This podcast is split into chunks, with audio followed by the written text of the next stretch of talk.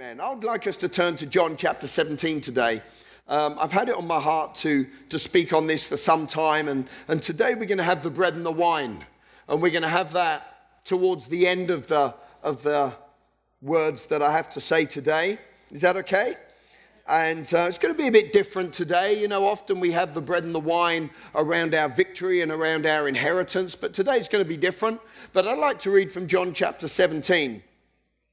And actually, I'm going to read the whole of John chapter 17. All right, so a whole chapter. Wow, we normally read a verse or two or three or a little passage or something, but today we're going to read a whole chapter of scripture. So I better get into it because uh, it's going to take some time. So it says in this John chapter 17 from verse 1 so, uh, Jesus spoke these words he raised his eyes to heaven and said, Father, the hour has come. Glorify your Son, that your Son also may glorify you, as you have given him authority over all flesh, that he should give eternal life to all those you have given him. And this is eternal life, that they may know you, the only true God, and Christ whom you have sent. I have glorified you on the earth. I have uh, finished the work which you've given me to do. And now, O oh Father, glorify me together with yourself with the glory that I had before the world was. I have revealed your name to the men whom you have given me out of the world. They were yours, you gave them to me, and they have kept your word. Now, they have known all things which you've given me are from you. For I've given to them all the words which you've given me, and they have received the words and have known surely that I came from you and that they have believed that you sent me. I pray for them. I don't pray for the whole world, but I pray for those who you have given me for they are yours, and all mine are yours, and yours are mine, and I'm glorified in them. Now I am no longer in the world, but these are in the world, and I come to you, Holy Father. Keep through your name those whom you have given to me, that they may be one as we are one. All the time I was with them in the world, I kept them in your name. Those whom you gave me I have kept, and none of them is lost except the son of perdition, that the scripture might be fulfilled. But now I come to you, Father, and these things I speak in the world, that they may have my joy fulfilled in themselves. I've given them your word, and the world has hated them because they are not of the world, just as I am not of the world. I do not pray that you should take them out of the world, but that you should keep them from the evil one. They are not of the world, just as I'm not of the world. Sanctify them by your truth. Your word is truth. As you sent me into the world, I've also sent them into the world, and for their sakes I sanctify myself, that they also may be sanctified by the truth. I do not pray for these alone, but also for all of those who will believe in me through their word, that they all may be one as you, Father, are in me and I am in you, that they also may be one in us, that the world may believe that you sent me, and the glory which you gave me I have given to them, that they may be one just as we are one. I in them and you in me, that they may be made perfect in one, and that the world may know that you have sent me and have loved them as you love me. Father, I desire that they also, whom you gave me, may be with me where I am, that they may behold my glory, which you've given me, for you loved me before the foundation of the world. O righteous Father, the world has not known you, but I've known you, and these have known that you sent me, and I have declared to them your name, and I will declare it, that the love with which you love me may be in them, and I in them. Wow. You get a sense here of what is inside of Jesus. This is probably the most intense time of the life of Jesus while he was here on earth. In under one day, he would be dead. He would have been crucified. And he knew it. He knew what he was facing, he knew what he was heading towards. He knew he was about to be betrayed. He knew he was going to be whipped for our healing, scourged, the back like a plowed field, the Bible says. He knew he would be wearing a crown of thorns. He knew he'd be stripped for all the world to see and hung up high on a cross. He knew he would be entering into separation from the Father. My God, my God, why have you forsaken me? He knew what he was heading for. He did not know what it would be like. He'd never been separated from the Father before. And he knew why he was doing it. Just a couple of hours after this, he was saying, Lord, if there's any, Father, if there's any other way, let this cup pass from me, but not my will, but yours be done. And yet, here in this incredible insight that we have into what's going on inside Jesus as he's heading for the cross, the center of all history, the, the, the very turning point that was in the heart of God before the foundation of the earth. This is it. I don't know what you would be feeling if you knew you had less than one day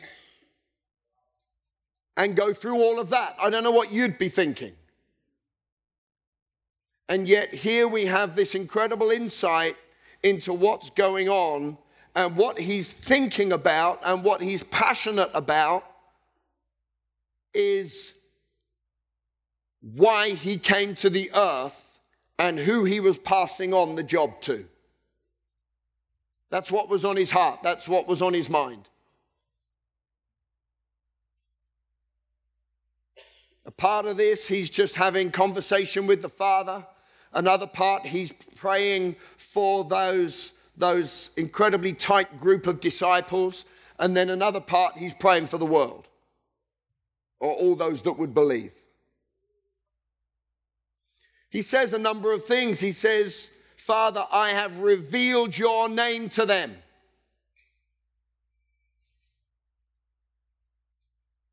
You know, people, you know, said to Jesus, Can you show us the Father? and you're going, Have you been with me this long that you've not? If you've seen me, Jesus said, you've seen the Father.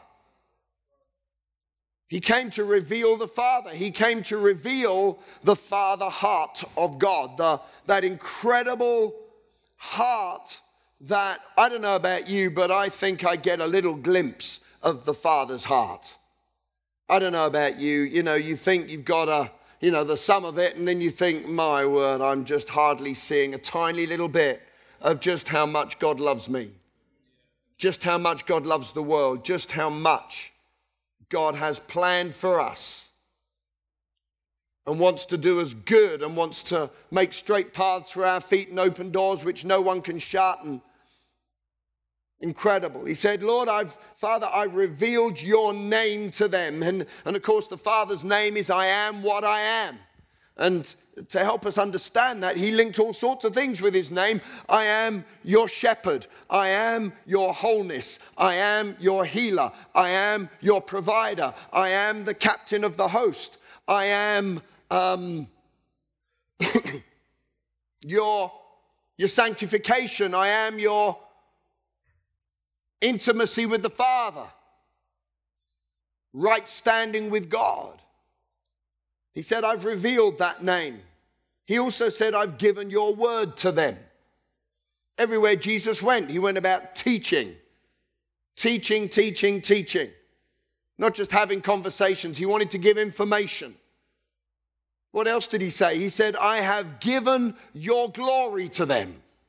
All this in this little scripture passage that we've just read.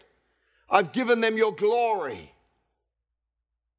We did a whole series earlier in the year about greater glory and what the glory of God is all about. He said, I've given them your name, I've given them your word, I've given them your glory. Then he goes on and says, I've given them your love.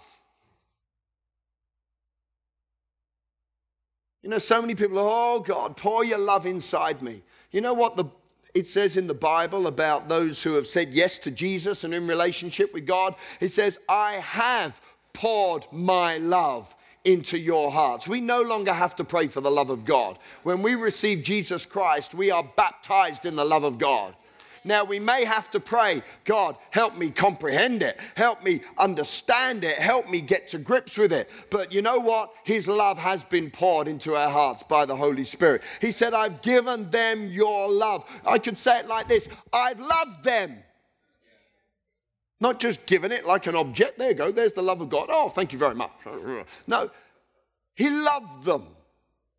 He poured His love on them. And then he also said, I have sent them out into the world just like you sent me out into the world.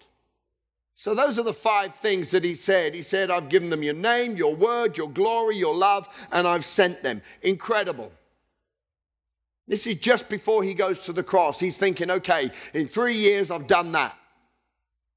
In three years, I've done that. In three, three and a half years, I mean, that's a tall order. I don't know. I think back over three and a half years and I think, what have I done in three and a half years? Jesus got a bunch of people from nothing and he gave them all of that in three and a half years.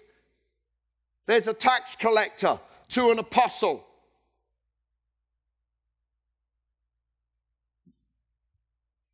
There's an incredibly impulsive fisherman to an apostle. There's the, and you know, don't get this the wrong way, there's the Kray twins. Seriously, you got to know the sons of thunder. They just wanted to zap everybody. And to the apostles. Amazing what he did in three and a half years. But then he gets to the very, very heart of what this whole passage is all about. He started to pray, and he prayed two things. And today I want to talk about just one of those things that, that he prayed. He prayed this. Number one, he prayed that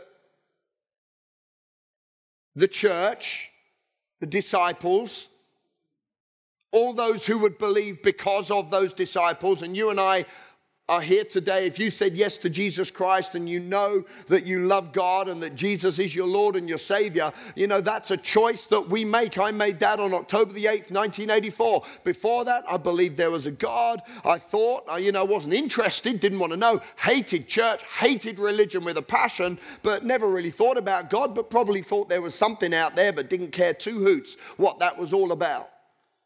October the 8th, 1984, 9:30 at night ish. I gave my life to Jesus Christ. It was a decision because God opened up a way for me to see and understand and perceive and, and say, God, if you're real, I want you to, I want you to do something. If this is true, I can't ignore this.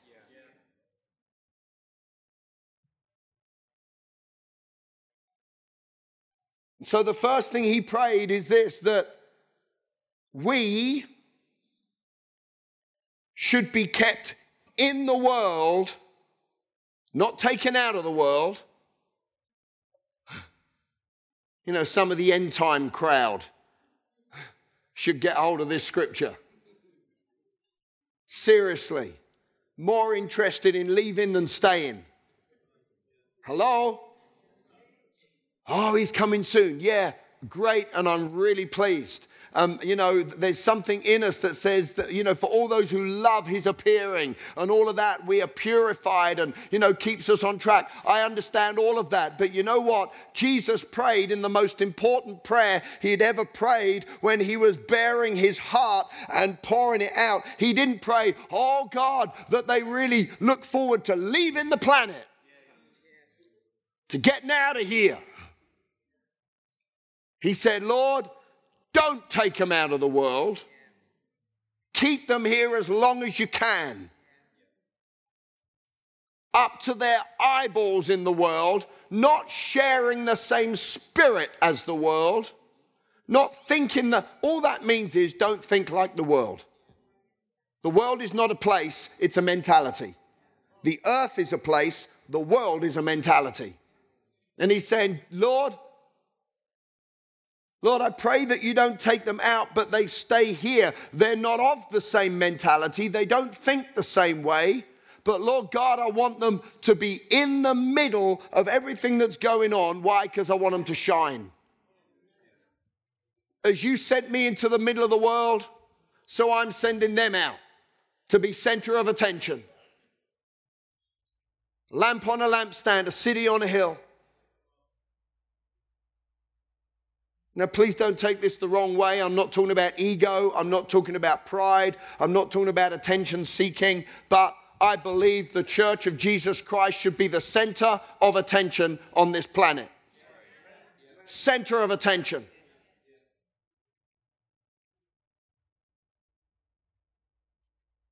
Should absolutely eclipse everything else that's going on on the planet. Should be the love and the joy and the faith and the power of the church of Jesus Christ in the earth. Is that okay? I pray that, Lord God, you don't take them out, but you keep them there. And just like I was sent right in the middle of this thing, I send them into the middle of this thing. That they may fulfill the job that I've got for them to do, that you've sent them to do. We got a job to do the most important thing. There were two things he prayed just before he went to the cross. Number one, Lord, that they would understand their job description and they would do the job. Is that okay? Can I pray that for us? Father, we pray here today in agreement with this most awesome of prayers, Lord God, that we would understand our job description and Lord God, that we receive the grace and we have the faith to fulfill that job description. Lord, we read the other week in the Sunday service, I've kept the faith, I've finished the race, I've done what you've called me to do, the Apostle Paul said. We've just heard it in this. Even you said, Lord Jesus, you said, I've done what you've called me to do, Father. And Lord, we want to stand here as a church. Lord, we want to, Lord, absolutely lay hold, Lord, of the great commission that you've given us to be in this world, not of it, and to shine in Jesus' name. And everybody said, Amen. So that's the first thing he prayed. But the second thing he prayed, which I want us to lay hold of very quickly this morning, very profoundly is this number two. And he prayed this from about halfway through the prayer all the way through. He said this that they may be one. That they may be one. I in them, you in me, one. Us in them, one. That they may know the truth, and this is the truth, that you sent me and you're in me and I'm in them, one that they may be made perfect in one. I mean, this is, this, he's just going to the cross. He could have been praying all sorts of stuff, but he said this Lord, that these disciples who are going to start the church and all those who are going to believe, Lord God, if, if I could only pray one thing for the church, one thing, I'm not going to pray that they go out there healing the sick. I'm not going to pray that they go out there raising the dead. I'm not going to pray that they're successful. I'm not going to pray, I'm going to pray one thing. One thing for the church, and that's this unity, oneness. The devil has done an incredible job over the last 2,000 years of dividing the body of Christ. Incredible job. You know, divided by doctrine, divided by style, divided by race, divided by age, divided by gender divided in so many ways. And yet, the most important thing on the heart and the mind of Jesus when he was about to die for the sin of the world was this unity. unity. Incredible. So, today we're going to talk about it just a little bit. There is nowhere on earth that can even come close to demonstrating oneness like the church. There's nowhere. There's no other organization, there's no other group of people that can even come close to demonstrating unity. Why? Because ours is not just a natural unity, it is a supernatural unity. It's not mind to mind, it's heart to heart. I could have spoken on God's love this morning because it's His love which binds us together. And His love is a supernatural love. Is this all right? This is so big, what I'm talking about today. It is so life changing, it's so impacting. It's His love which binds us together. And yet, I'm sure I can speak for all of us when I could say there's probably 20, 30, 40, 50 people that if I thought about it, I could name who are estranged from the body of Christ right now. I could, I'm sure you could think of people over the years that have run the race and are no longer, they've been hurt, they've been offended, they've been upset, they've been abused in the context of the body of Christ. But we have a supernatural love that has such an impact on this group of people that as a result of just the oneness we have, the world gets changed. We'll come back to that. What does it mean to be one? Very quickly. What does it mean to be one? Number one, can I just make it really simple here today? What does it mean to be one? Because, oh, yes, amen, we're one, amen. Well, what does it mean? What, what does that look like? What does it feel like? What does, it, what does that mean in everyday language? Number one, it means this we consider others to be better than ourselves. Direct quote from the New Testament. We consider others to be better than ourselves. That doesn't mean to say that we think we are worms, that I'm no good. Well, if you're just a little bit better than no good, hello? All I'm saying is you're a little bit better than no good. But if I understand who I am and then I treat you as even better, hello? What are we doing? We're lifting other people up. It says this in the Bible if you've gotten anything, this is a very eloquent translation. I think Philippians chapter 2, it says this if you've gotten anything, at all out of following Christ, Paul says. If this love has made any difference in your life, if being in community of the Spirit means anything to you at all, if you have a heart, if you care, then Paul says this Will you do me a favor? I love this translation of this. Will you do me a favor? Agree with each other, love each other, be deep spirited friends.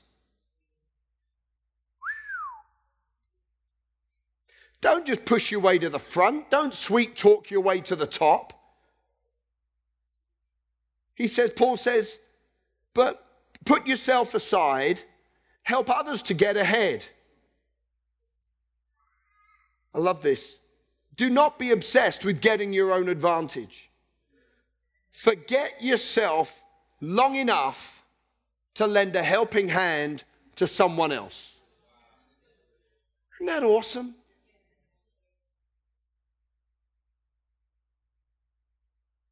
So, number one, consider others to be better than yourself. Father God, we receive this today. Lord, that in our lives we would have the grace. We believe it, we receive it, Lord, to not be so focused on ourselves all the time, Lord, but to be focused on raising others up, considering other people to be better than ourselves. In Jesus' name. Amen. Number two, 12th chapter, verse 10 of the book of Romans says this says, Be kindly affectionate to one another with, with brotherly love, in honor, giving preference to one another what does it mean to be one? Number two, it means honor one another. Honor one another. we live in a society which has, you know, long lost the concept of honor. Long lost the concept of honor. We think it's okay to dishonor people, and we call it freedom of speech. It's not a freedom of speech, it's words that are fire to kill other people. That's why we have the, the uh, shield of faith. We can talk about the uh, shield of faith all day long about the shield and what it can do and whatever else. But the shield is there scripturally for one reason to quench fiery darts. What are fiery darts? Words that are set on fire by hell, the Bible says. And I'd, I'd like to say they're words of dishonor.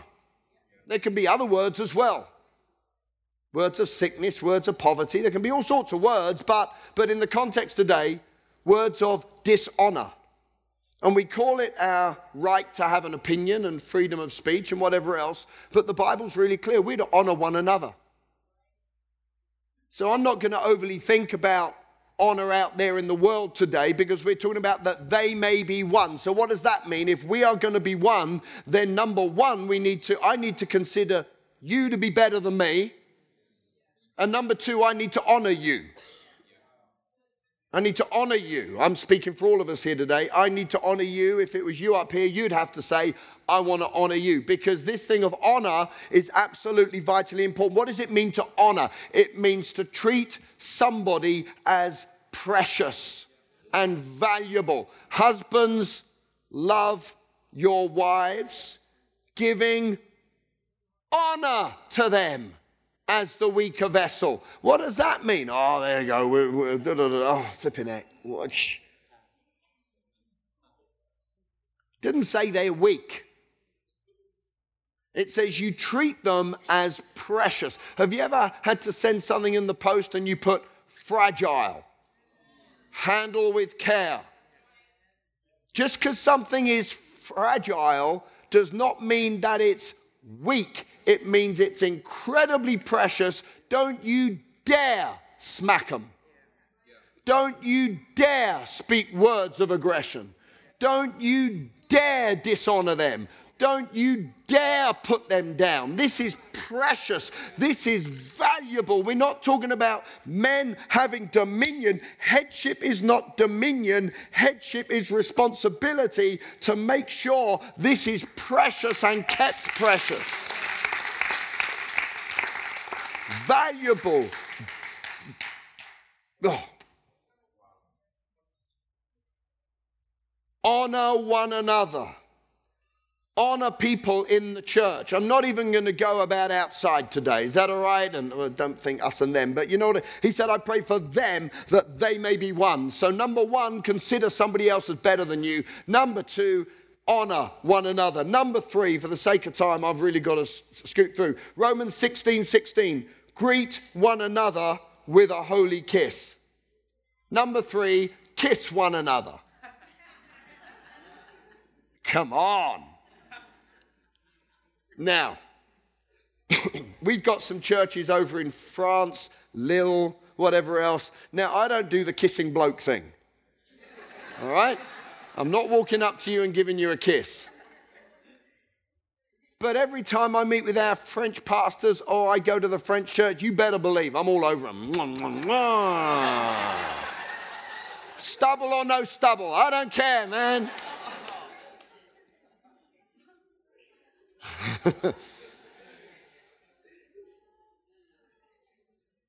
I'm not starting a tradition here today that we all walk into church and start kissing everybody.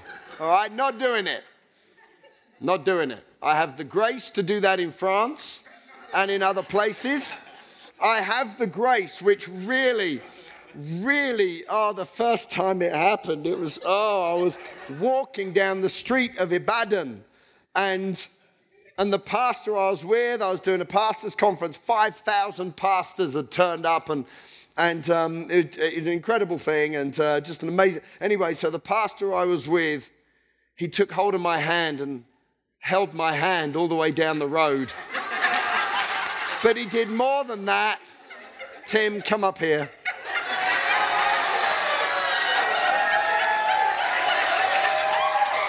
what he did, what he did. Now, we love doing this when we pray, not.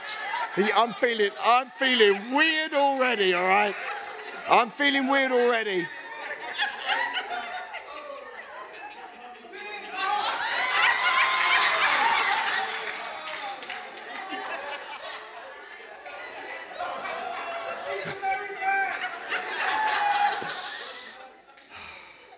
I had this going on. Oh. Thank you, Tim. It was like, oh man. Oh, just everything in me was like squirming and crawling. Because we're blokes. Ben, come up here. Come up here. This is what blokes do. How you doing, mate? See this? Straight away. We, we have the contact and we move. I didn't even have to tell him. You saw it, it was like slap and he walked. He went, he went, that, that was it. Now, you girls, I know what you do. You plait each other's hair. You, I don't know what you do. And it's great, all the touchy feely stuff. But the point is here is greet one another with a holy kiss. That expression about having a holy kiss, scripturally, I'm not going to get heavy into this, but, but there's a power in kissing. Anybody said amen? No. Um, it says we have a covenant together, we're in relationship. This is stronger than family to me. This is stronger than family to me. That's what that means because it's a covenant. It's a, it's a demonstration of a covenant. So we're saying to be one, we are to consider other people to be better than ourselves. Number two, we're to honor each other. And number three, we're to have an expression of a relationship. I don't care if it's a handshake, a back slap, rubbing your fingers, or a kiss. I don't care. But it's what's coming out the heart. It's we're in relationship. We're family. In fact, we're stronger than family. When someone's got a need, you run to meet it because it's family. Amen? What's the next one? Number four. Ephesians chapter 4, verses 1 to 3. I, therefore, the prisoner of the Lord, I beseech you, you one people, to walk worthy of the calling with which you were called, with all lowliness and gentleness. You see, people take this about what's the walk worthy of the calling, ah, to be awesome, and the calling. No, it's saying, come on, this is about being one. In fact, the whole of Ephesians 4 is about coming to a place of unity. With all gentleness, humility, with long suffering, bearing with one another in love, endeavoring to keep the unity of the speech and the bond of the unity of the spirit in the bond of wholeness, peace, with all long suffering. Number four, make this really practical. Be patient with one another. Why don't they get it? Well, just wait, they will. Just be patient. Just be patient. Is this okay? This is, are you getting anything out of this? Be patient. Be patient. Stop being impatient with people. We live in a road rage day that, it, you know, it goes red, red, amber, green. If you're not off the line within one second, someone's going to hoot. Yeah? Everything in me wants to.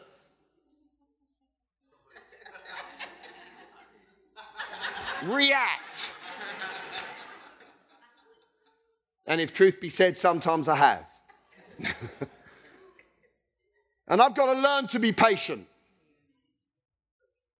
Even more so in the family of God, in the church of Jesus Christ. Be patient. Be patient. Do you know how patient God is with you? Do you know? Do you have any idea? We talked about what Jesus has done in three and a half years. Dear God, I think what He's been trying to do with me for 30 and I've still not got it. He's eternally patient. Love is patient. Love is kind. Love keeps no record of wrongs. I mean, there's so much there. I'm, and number five, encourage and strengthen one another. 1 thessalonians 5.11 therefore comfort each other and edify each other just as you are doing. Encourage don't discourage people. Encourage people. If i can have the stewards please come and get the bread and the wine and start to distribute it around the congregation today please. And just hold on to it the moment you get it please. Encourage and strengthen one another are your words encouraging people and then I'm going to ask do you encourage people on purpose? On purpose. Don't just say, hey, you're awesome and walk off. It's not, I mean, that ain't going to encourage me. Do you know what I mean? That, that isn't really going to do the job. It may be a very nice thing to say, but hey, encouragement. You know, I get some texts sometimes from people, and you can tell they've thought about me. Hello? They've, they've actually thought.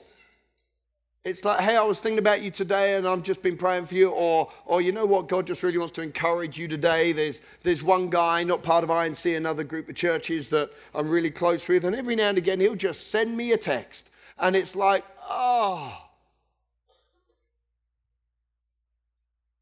What this does is huge. Do you know what I mean? What it does is huge. It just lifts your life, strengthens you on the inside. Number six, what else we got to do?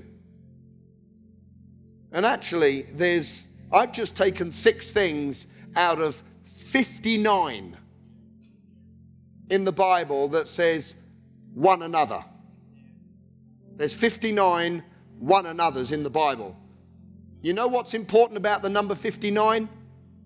You know, numbers are really important in the Bible. 40 is the days of testing, and you know, the number of testing. Five's the number of grace. Six is the number of man. Seven's the number of God. You, know all this? Yeah, yeah. 59 is a really important number. I don't want to get deep today, but you know why it's an important number? Because it's big. It's a big number. It's a big number. If there were only five, or six, or seven, or eight, or nine, it would be just another thing in the Bible. But 59 times it says one another. And I've just taken six of them. But this last one here, Colossians 3:13, it says this. It says, bearing with one another and forgiving one another. If anyone has a complaint against another, even as Christ forgave you, you also must do. Forgive one another. Forgive one another. Forgive one another. Release one another from holding them in your unforgiveness, remembering their faults. You getting anything out of this today? Is this, is this all right? He said, You must do this. We, we must do this. Forgive one another. Life goes on. We all have opportunities every day to hold unforgiveness in our lives, in our hearts. But Jesus said, Forgive them. Even on the cross, Father, forgive them. They don't know what they do. Is anyone else going to you know, throw stones at you? So no, I don't judge you. I forgive you. I forgive you. What's been done to you that you need to forgive? What's been said to you that you need to forgive and release and forget and let go of? You know what happens as we live as one? I'm not going to, I, I just, just cover my introduction here today, really. You know what happens as we live as one? Number one, we grow up, we mature. Number two, we disempower Satan. The Bible says, Love one another, forgive one another, don't lie to one another, do not give the devil a foothold. We disempower the enemy every time we establish our unity. Number three, there will be incredible transformation in our community. It says in the Bible, Luke chapter 6, if you love those who love you, what credit is that to you? Even sinners do that. They love those who love them. If you do good to those who do good to you, what credit is that to you? Even the world does the same. If you lend to people that you hope to get back what even the world does that for even sinners lend to sinners and receive much. But love your enemies do good and lend hoping for nothing in return and your reward will be great. You will be sons of the most high for god is kind to the unthankful and the evil. Therefore, be merciful, just as your Father also is merciful. And as he prayed in John 17, when we are one and we've covered what it is to be one, honor and, and forgive and lift other people up and, and be kind and be patient and all these things, what happens? The world is impacted with the incredible love of God and people come to Christ. We are in a day where we must be one because there is so much division. What else happens when we are one? It will release the supernatural. Acts chapter 2, when they were all with one accord in one place, the fire of God fell. Psalm 133, how blessed it is, how powerful it is, how good it is when people dwell together in unity. For in that place, God commands the blessing, abundant life.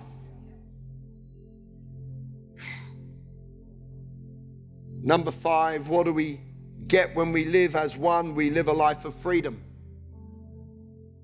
Free from intimidation, competition, envy, regret. But actually, above all of that, we live free from self. We live free from self. Today, we're going to close with this the bread and the wine.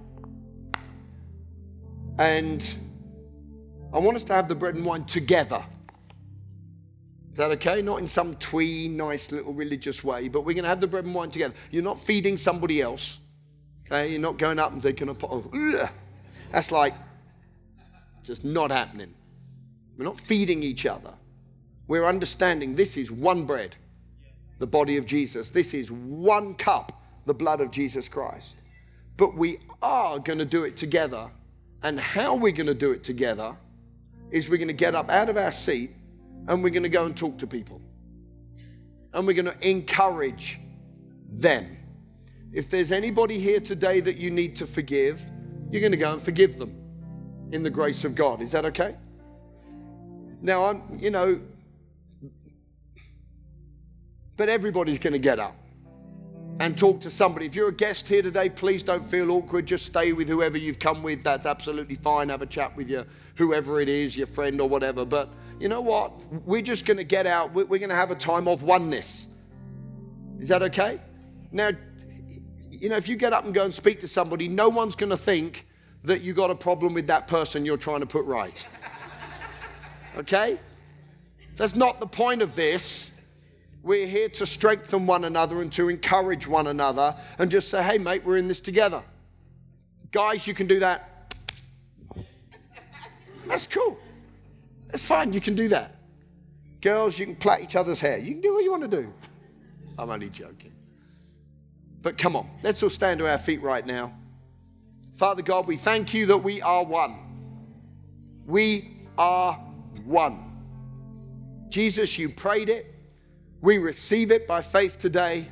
And we thank you, Lord God, that there is no foothold of the enemy in this place. Lord, that we are here as one Lord, one faith, one baptism, one voice, one heart, one direction, one vision, one culture. Lord, we are here as one. Lord, we embrace it. We put our foot on the neck of every enemy that would want to divide in any way whatsoever. Lord, in honor, we consider other people to be better than ourselves. Our desire today, Lord, is to lift each other up in Jesus' name. And everybody said, Amen.